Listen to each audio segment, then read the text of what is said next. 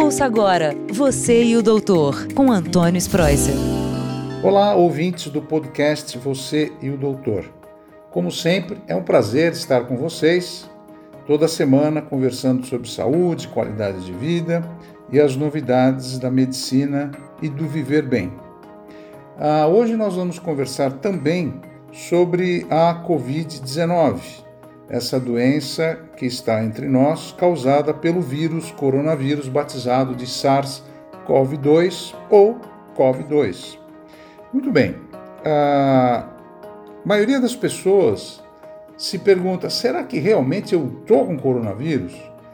Manda o WhatsApp para mim, pergunta, um telefone, doutor, acho que eu estou com coronavírus, será que dá para o senhor conversar comigo? Bem, então nós vamos conversar agora em aberto sobre gripe, resfriado, coronavírus, o que está acontecendo atualmente, né?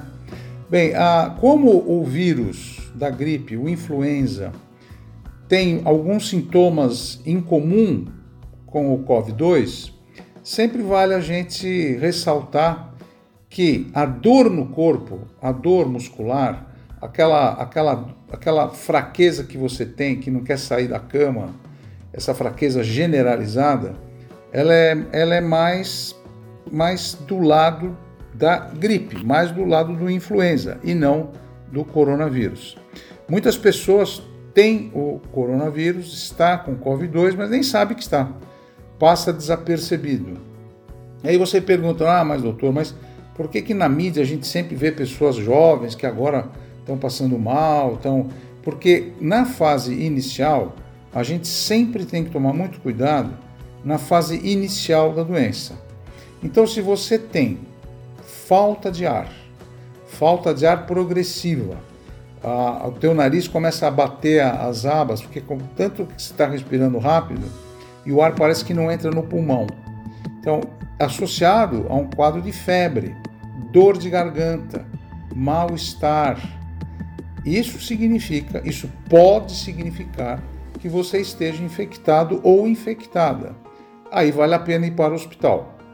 Mas é muito frequente eu receber notícias, meus clientes e minhas clientes me ligando, falando: doutor, incrível, eu estou super bem, faço esporte, pratico atividade física meia hora, como o senhor me pede, mas de repente à tarde eu fico com uma agonia, um nó na garganta, tenho falta de ar, tenho muito cansaço e eu não sei o que eu faço e de repente melhora. Então a gente não pode confundir com os casos de, daquela que eu sempre falei também do quadro de ansiedade generalizada. Esse quadro de ansiedade generalizada ele acontece muito em fases da nossa vida onde a gente está passando por algum por algum estresse ou por alguns problemas que são de difíceis solução. Nós, seres humanos, nós nascemos já com vontade de resolver todos os problemas. Quando a gente não resolve um problema, ou quando ele fica mal resolvido, a gente não se dá bem, não dá conta disso daí, e a nossa vida emocional sofre demais com isso sem a gente saber. E a nossa vida emocional sofrendo muito, ela pode, sem nós sentirmos, gerar ansiedade. E essa ansiedade, ela pode ser progressiva. Então, como nós estamos atravessando uma pandemia, é normal do ser humano ficar com insegurança. E essa insegurança leva a um quadro de ansiedade generalizada.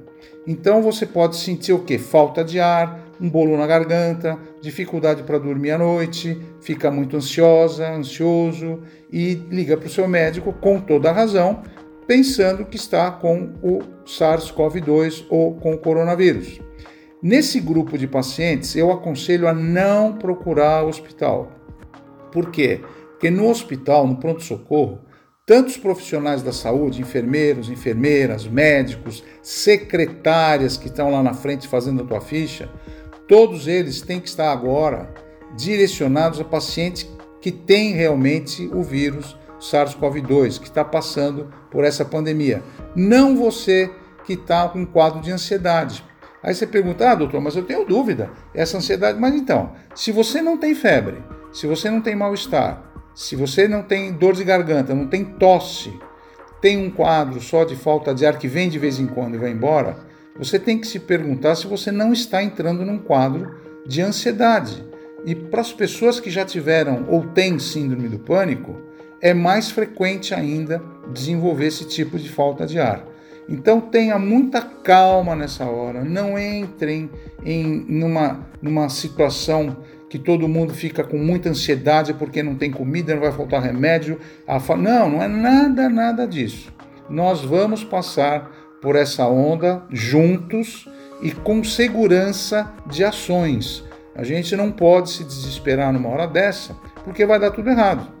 Tenha confiança no serviço médico, confie no seu médico de família, ligue para os seus amigos, divida, divida essa situação que você está vivendo, mas tem que ter certeza que você não tem nada, que isso não é uma gripe forte, que isso não é a, a Covid-19. Então, para você que faz atividade física, está se alimentando, está em casa, está ou mesmo trabalhando, de repente chega no final da tarde, você tem esse sintoma, que é um sintoma isolado de falta de ar, não é para se desesperar. Isso pode ser uma crise de pânico ou uma crise de ansiedade generalizada.